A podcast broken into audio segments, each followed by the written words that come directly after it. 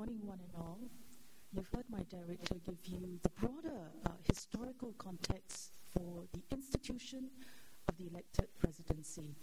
And as he said, the task of the survey of IPS is try to get into the minds of the majority of the people and try to figure out what is their understanding of the system and of the institution.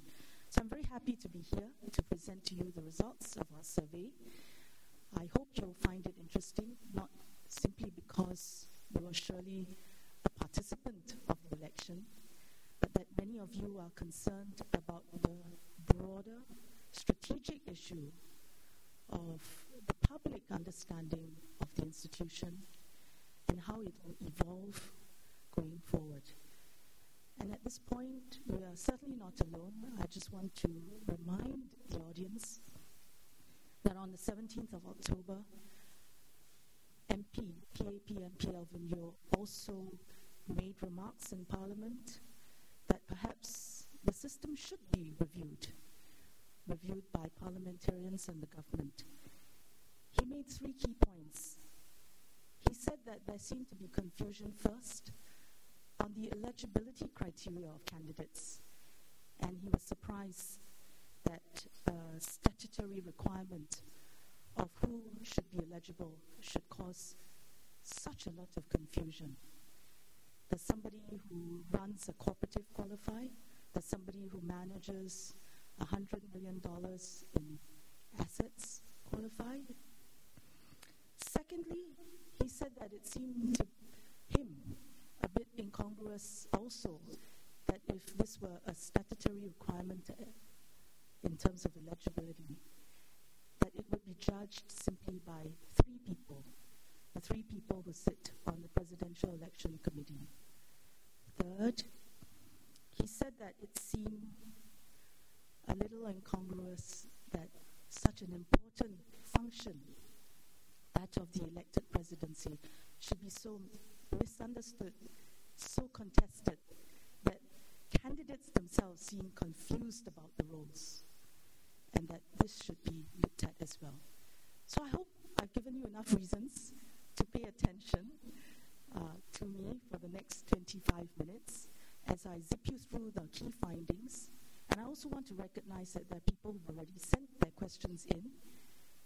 And when I finish, we can go through with the Q&A and take your questions. So just a recap of the players of the game. First, Dr. Tan Cheng Bock with his logo of the palm tree, standing there with his tagline, Think Singaporeans First. And he managed 34.85 of the popular poll at the end of the contest. Then next to him is Mr. Tan Jee Say with the logo of the heart, and he said he wanted to be the heart of the nation. And he managed to pull 25.04% of the popular poll. Next, Mr. Tan Kin Lian, who said he wanted to be the voice of the nation with his logo of a speech bubble and the high five hand, which has been misunderstood as saying stop speech. But anyway, uh, he managed to pull 4.91% of the popular vote. And finally, of course, today's president, Dr. Tony Tan, who, with a pair of glasses, said he could see the future clearly. His tagline, confidence for the future, and he polled 35.2% of the vote. These figures have been put together after the overseas votes were counted. What, sh- what will I do in the next few minutes? Talk about the research background and the objectives of the survey, then take you through the methodology, and then the key findings in four parts. First, a focus on people's understanding of the roles of the EP. Second, on the qualities that voters were looking for. Third, on communication channels that were influential. And finally, their responses on a bunch of questions that focus on the election system and the outcome. And I think generally what we take away at IPS as an institute that tries to understand voter attitudes is this that citizens in the higher socio-economic groups tend to be more critical voters. They tend to be far more questioning of the election system, of the institution, and the outcome than the other groups. So let me now take you through our, uh, the background of the study.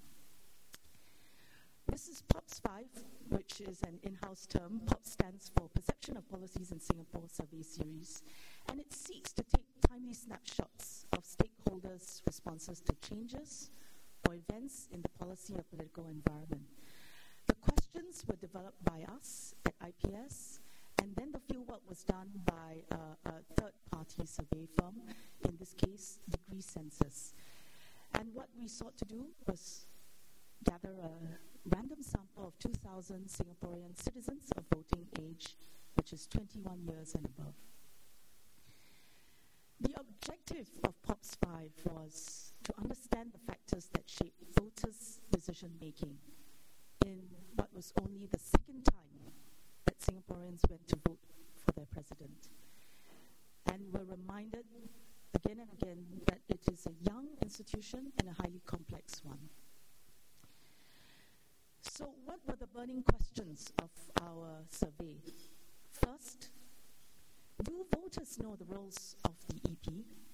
Second, what were the qualities they were looking for in their candidates? Third, what medium of communication influenced their decision? Finally, how do voters view the election system and its outcome? Very quickly, let me just describe the methodology. The fieldwork was conducted um, from the 20th of September to the 5th of October. Numbers were picked out of the residential phone book randomly, and then calls were made by the degree census to these people. A, a sample size of 2,025 people were called, and we got their views. And what you see on the table are the weight factors that we have used in order to shape the sample back to what is to a distribution that is precisely along the lines of what we have in the Singapore population on three variables. First, on the basis of gender, second, on age, and third, on race. So, how do you read this?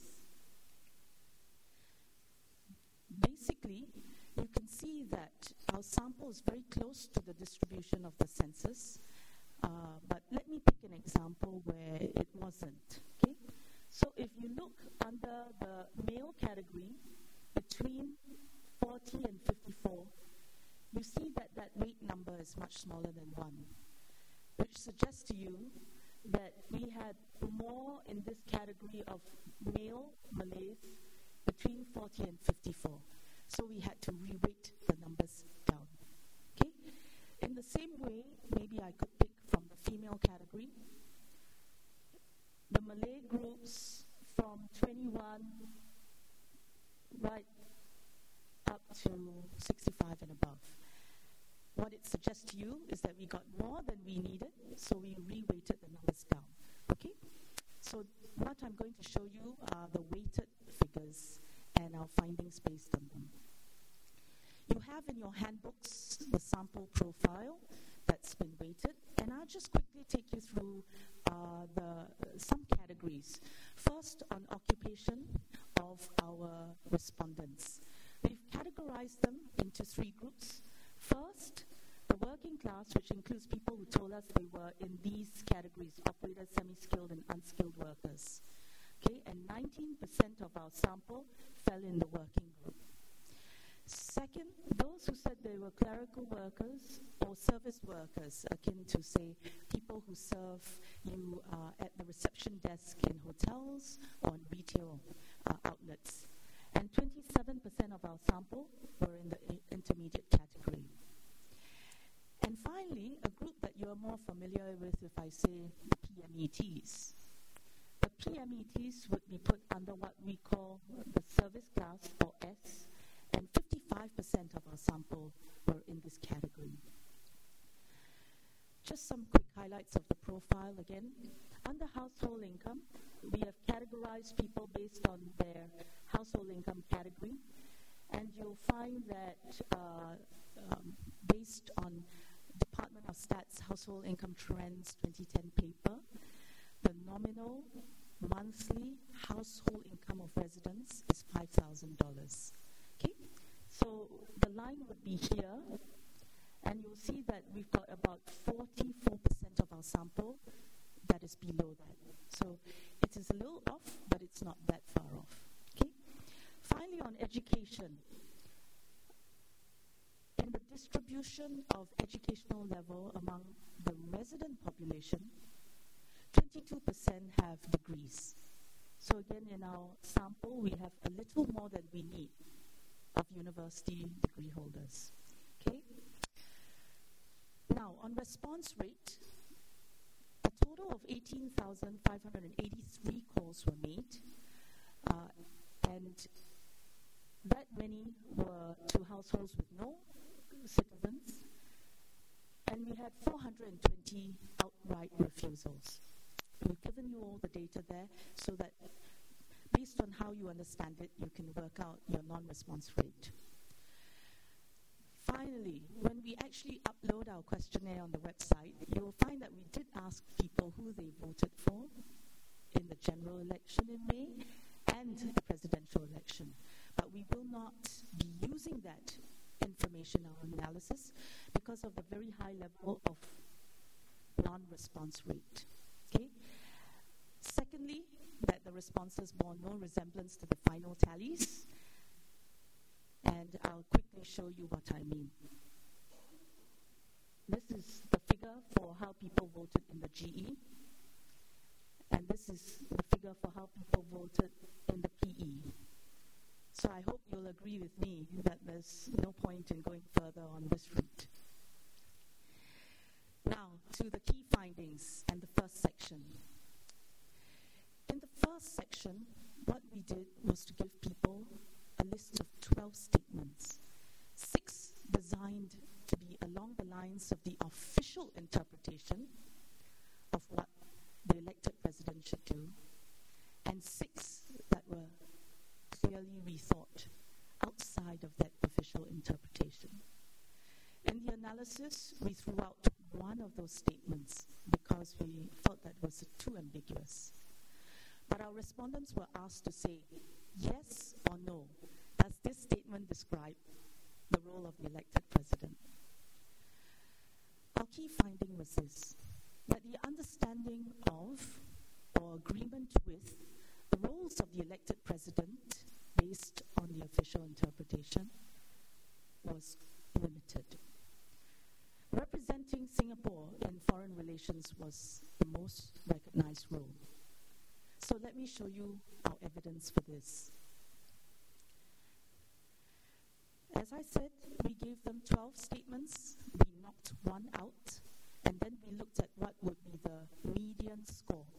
That means out of a range of how people answered, five, five getting five statements correct, right? Interpreting five statements correctly was the median score. So we drew a line And I think if you've already added up the percentages, you'll know that 42% of our sample managed to identify six or more statements correctly based on the official interpretation of the EP. These were people who were likely to be in the service class, middle middle income group, they're highly educated, Chinese, people living in private housing. And going forward, all the, all the um, categories that I cite here are statistical significance and the high points of the data. Okay? Now, that then meant that 58% of our sample managed to cite five, only five or less statements correctly. And these li- were likely to be older people, people in the working class, the, those in the lower household income category, uh, people living in one to three room flats. Okay, does that give you a sense of things? Well, after after we ask people to tell us yes or no, does this describe the role of the elected president? We then ask them if they said yes, how important it was in shaping their vote. Okay, so this is the first question. We ask them Is the EP to represent Singapore in meeting and visiting foreign leaders? 94% of our sample said yes. And all the other statements here are what we consider statements about the EP that was according to the official interpretation. So you can see head of state, 85% said yes, that's his role. To block the spending if he disagrees with the plan, 79% said yes. To block the appointment of people if, uh, to, to positions in public service if he disagrees, 62% said yes. And finally, not to speak publicly on any national issue unless government advises him to, and 50 57% of our sample said yes. Okay? When people said yes, that's the role, they were then we followed up with the question, so was it important in shaping your vote? And so what we found that um, what we found was that of the 94% that said yes, the EP is meant to represent Singapore in visiting and meeting foreign leaders, 91% of this 94% group would say yes, it was important in shaping my vote. Okay?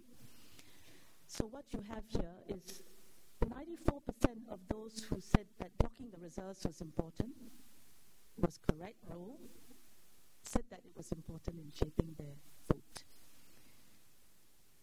92% who cited the blocking of appointment of people to high positions in public service was his role, but also say it was important in shaping their vote.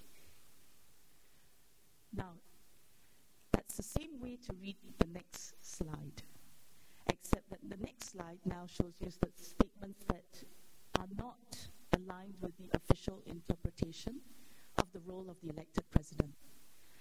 Ensure government manages the economy wisely. 80% said yes, we think that that's his role. To on national issues he thinks is important. 75% said yes, we think that's his role. Let me go right down to here. Is he the head of government? 50% said yes, he is the head of government. On the second question, we find that 96% of those who said his role is to manage the economy wisely said it was important in shaping their vote.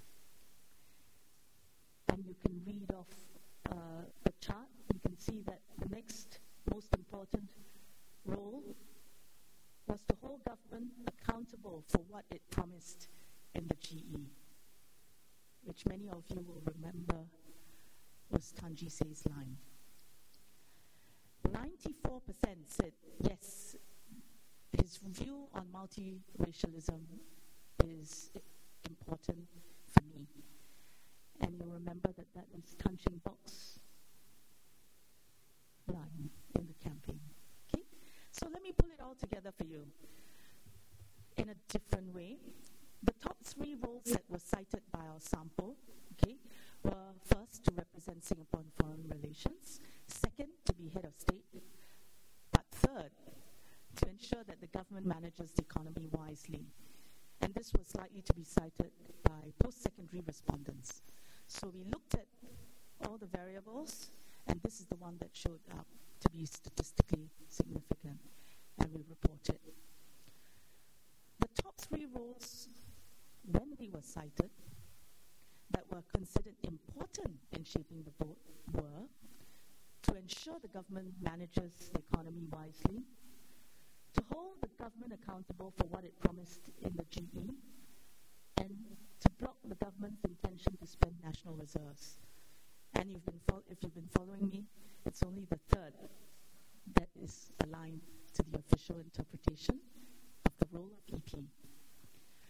What we've done is to pull all this information together under what we call the political knowledge indicator. Okay, we use this label. It's not the best label because this is really an indicator of two things, right? Awareness or knowledge and agreement with the role. But we use this term, and I hope you, you'll allow me to proceed, with calling it our political knowledge indicator. And the mean score for our whole sample was 5.4. So what we've done is to look at the different segments and see which groups fare better in terms of political knowledge. Okay? Those people who said they were interested in matters relating to Singapore's governing system would score better than those who were not interested this is of statistical significance, not a huge difference. Okay? But with thought would tell you. Guys did better. The Chinese did better. The um, well, the oldest did not do as well as the rest. Those who were better educated did better. Those in ho- higher household income brackets middle middle to upper middle groups did better. Those in the higher occupational class did better. Those in better housing did better. And with that, I hope you are creating an image in your mind of, of a type of person in that category, different categories, who would score better on our political knowledge indicator. Let me move to the second section. We asked people based on a list of 10 qualities, what was important in shaping who you voted for in the election? And we found that honesty, fairness, and ability to represent the country well were the top qualities. What was surprising to us was that the independence of the candidate from political parties and the resonance with candidates' views on national issues for the respondents were least important. Okay, so being uh, independent from political party was not important to residents and respondents. So let me show you the evidence. We asked people, okay, um, not important at all, not important, important or very important. Is, is honesty where do you place honesty in those categories? Then we worked out a mean score on the side, where we scored this as 1, 2, 3, 4, 5. Okay? So you can see honesty, fair person, and ability to represent country well up there. But you'll also see that there's really not much difference in the mean scores. Communication skills up there as well, empathy is up there as well. But really, there's not much variation till you get to the end. And here you have the idea of the candidates' lack of formal ties to political parties. Okay, and um, for it was for people in the low-income group, in the lower educational categories, those in HDB one to three room flats. It was for them that this idea of neutrality was important. Okay? All right. Some of you are asking, well, which of the four candidates was really neutral? so we asked ourselves the same question. Um, why did it matter more to this group that independence from political parties would shape their view, and less so to others? I'd invite your view, but I think that perhaps the others took a more realistic position about the question of whether candidates would really be able to disassociate themselves from political parties. People of political from political parties would tend to be politicians who would tend to be more inclined to run for uh, a political post, right? Um, but happy to hear your views later let's move on to the third section on communication channels. So we asked our respondents, as we go through this list of 10 communication channels, tell us with each communication channel whether it provided you material that was important in shaping your view of who to vote. What we found was traditional media channels, the newspapers and TV were tops, but followed on by the internet. Um, and let me show you the figures. So 37% said that newspapers provided very important material to them in shaping their views. 27% said TV. And 26% said the internet. And you can go ahead and add up add up the groups that said was important and very important. Okay. Um, mobile phone was right at the bottom, but I think that this is understandable because candidates know it's expensive to use it, and can and people know that it's expensive to spread election messages through it. We asked respondents who said the internet and mobile phone were important to them to name us just top of the mind three websites, blogs, Facebook accounts, Twitter accounts that they referred to. And this is what we found. Okay, 46% would say Facebook. And this was more important to those in the 21 to 29 years old category. 37% said Yahoo website. And this was more important to those in the 30 to 39 age category. In total, 1,353 people said that the internet was internet and the mobile phone were important. And I thought I'd show you this slide because we asked the same question of citizens in our survey on the GE. And you'll find that in the same way, internet is the third most influential in the GE, much like in the PE. So just to recap, the newspapers and you know TV is still important, but less so for respondents in the following categories. Those in the 21 to 29, 30 to 39 categories, those in the service class, and those who are new or first time voters based on their age, because we do ask people what is their birth year. Okay? And of these groups, the internet was viewed as more important for those who are younger. The, more, the younger you are, the more influential it is. The higher your occupational class, the more influential it is. And among the internet sources, different groups were attracted to the top two sources. Different groups. The younger for the Facebook, with the Facebook, and the middle, sort of the 30 to 39ers with the Yahoo website. Okay? Now, the final section. As I said, the final section comprises a list of statements on the election system, the election outcome, a few various issues like whether the Patrick Tan issue mattered to them, and uh, a question about whether they're interested, people are interested generally in matters relating to Singapore's governing system. So let me take you through a quick glance of all the findings, but we've done uh, two things. We've created two indices based on responses to this section. The two indices we created are called political legitimacy and institutional independence. And what we found was that on this indicator of political legitimacy for POPs 5, those in the lower socioeconomic groups and older respondents scored higher.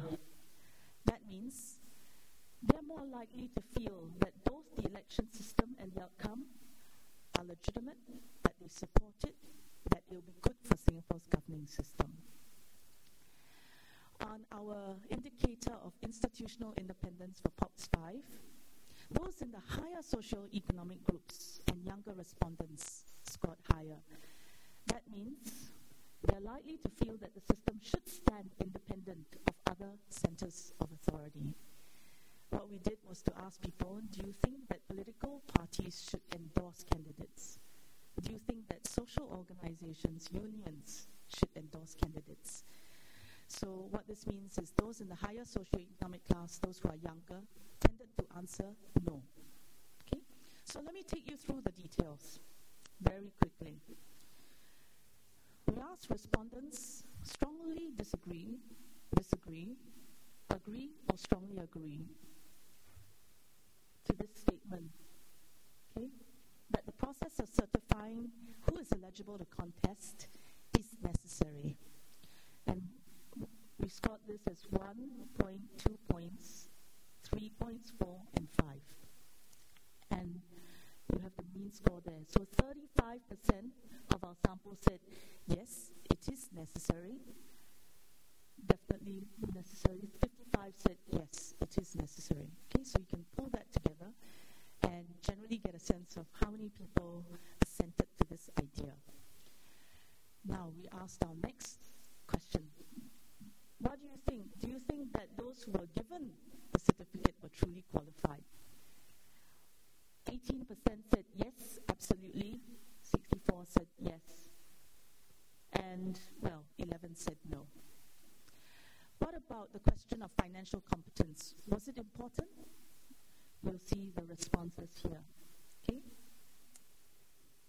We also had a statement the elected president must be chosen through an election. And this statement feeds into our independence indicator. Okay? And you can see how many have agreed that an election should for such a post. Um, we, we asked people to respond to the statement. Overall, there's no need to change the system, and you can see that at least 29, close to 30%, said yes. There may be some need to change. 11 sat on the fence and said, we're neutral. Here's the group of questions, the other two questions that fed into our independence indicator. Agree or disagree? Political parties should not be allowed to endorse candidates in the presidential election. Of course, there's no such rule, but we're asking people this normative question and asking them to respond to it. So you can see that uh, uh, that many, uh, um, you know, 70, 72, 74% said yeah, we think should stand apart from political parties. A lower, a lower percentage said yes, we think that the candidates should stand apart from social organizations, unions, and community groups. Then we asked people whether they thought candidates got fair coverage. You can see the figures there.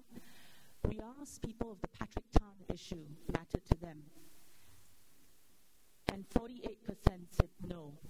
10 neutral.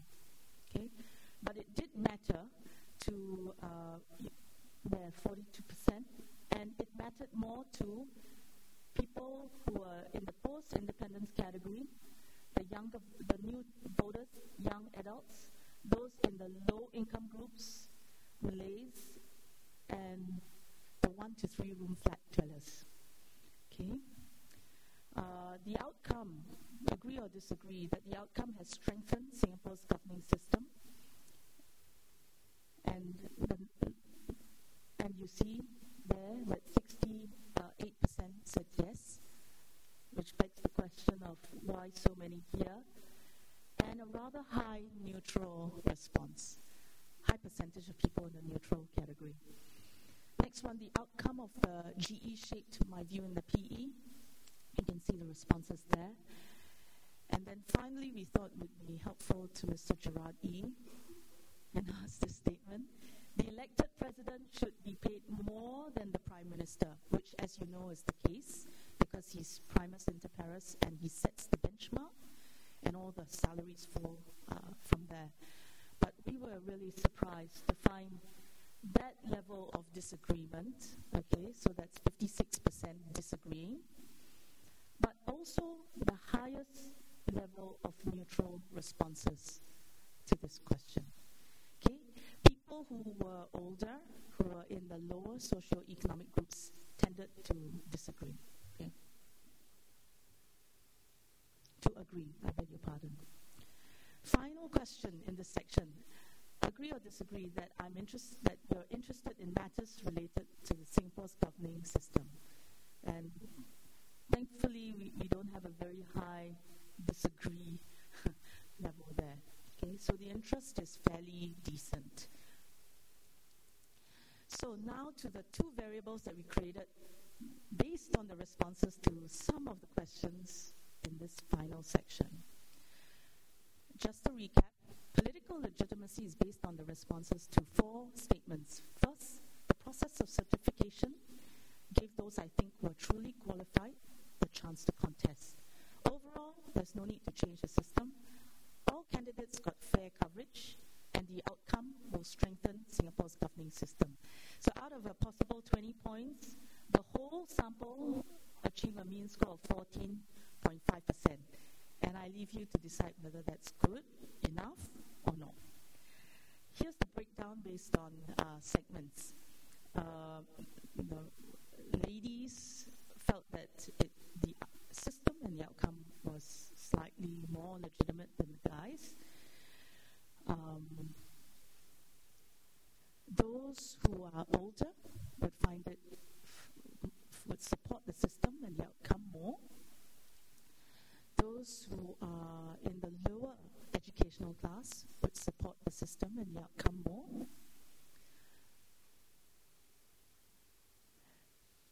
Those in the lower household income group support the system a little bit more. It's a there is a clear difference between this score and this score. Okay. Those in the um, lower occupational class would support the system and the outcome more. Those in the uh, lower housing categories would tend to support the system and the outcome more. Okay, so so I hope that gives you a picture. Those in the lower socioeconomic groups would tend to support the system and approve of the outcome better than those on the other end. On the second indicator called institutional independence, just a recap, it is based on responses to our three statements. First, the person who exercises the powers of the EP should be chosen by an election. Second, that political parties should not be allowed to endorse candidates. And third, that uh, social organizations, unions, community groups should not be allowed to endorse candidates. And out of a possible 15 points, the mean score was 11.8. The males did better. They felt that uh, the office should stand independent of the other centers of power and should be elected. So, in the same way, you can read all the slides. The Chinese felt independence was more important than the rest. Uh, those who were um, older would feel that that's less important. Those who are less educated would feel it is less important.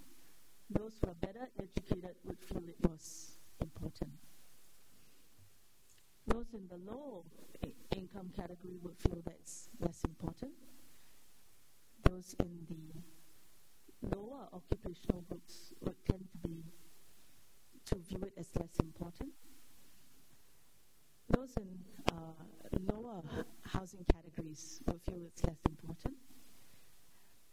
And so the takeaway is that those in the higher socioeconomic groups would feel that this idea of institutional independence is important, different from those in the lower groups, right? How are these three ideas related?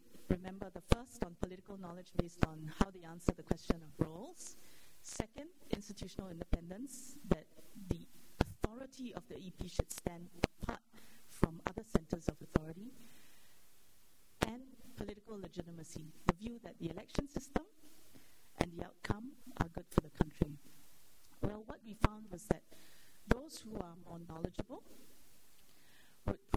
a higher level of independence and are also less likely to view the system and the outcome as generally good for the country. It's not that they don't, but they're less likely to view it when compared to other categories. So let me just pull it all together and conclude.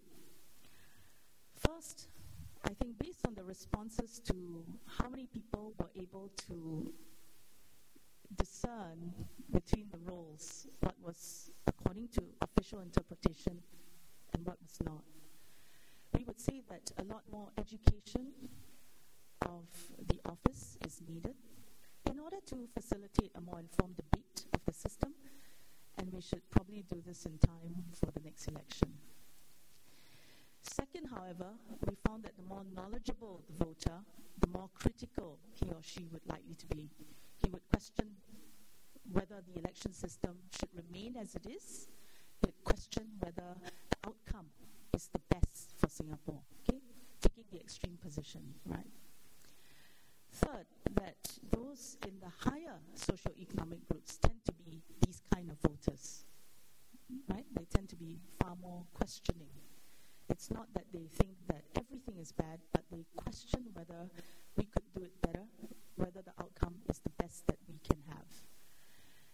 And finally, that the younger, better educated netizens are less likely to think that all candidates got fair coverage by traditional media and more likely to rely on social and alternative online media for their consumption of election news, for making that final decision uh, at the ballot box, as they did on the 27th of August 2011. And with that, I end my presentation. I thank you for your patience. I'm happy to hear your comments, your interpretation, and certainly questions about what we've achieved through this survey. Thank you very much.